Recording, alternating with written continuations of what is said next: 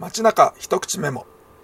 甘栗の林満衝動のご協力でお送りしますこんにちは山田明宏ですえー、早いものでもう年のせい、えー、最後の、えー、この番組になってしまいましたが、え、今年もありがとうございました。来年もよろしくお願いします。え、まあ、あの、あさって、えー、元旦で、えー、皆さんも初詣に行かれると思うんですけど、毎年私は、まあ大きなね、有名な神社にお参りするっていうのもいいですけども、えー、ぜひこの身近な自分の、えー、家のそばの、えー、まあ、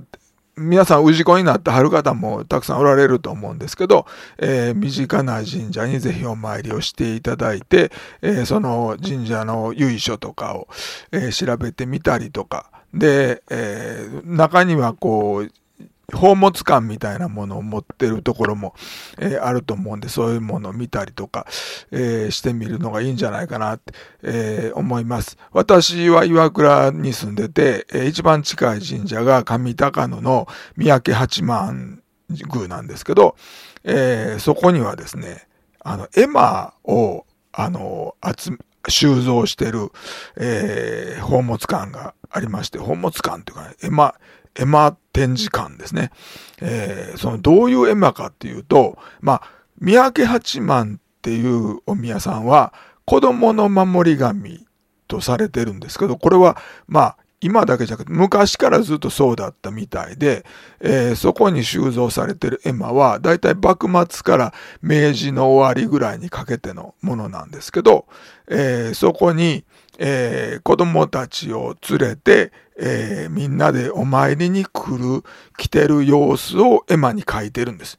それは、あの、家族とかで、少人数の場合もあるけども、何十人っていう子供が、えー、そこに一緒にお参りに来てる様子を大きな絵馬に、えー、克明に書いたものとかもあって、中にはその子供さんの名前をそれぞれ、えー、書いてある、その、あの、絵のところにね、えー、何々ちゃん、何々ちゃん書いてある、えー、絵馬もありますし、その子供さんの表情とか服装とかもみんなそれぞれ違ってたりして、本当は、本当にこれ一人一人を、えー、見て書いたんじゃないかなって、えー、思えるような、えー、素晴らしいものが、えー、たくさんあります。京都市の有形民族文化財にも指定されてるんですけども、まあそういうふうなものがもしかしたら皆さんの身近にもあるかもしれません。街中一口メモ。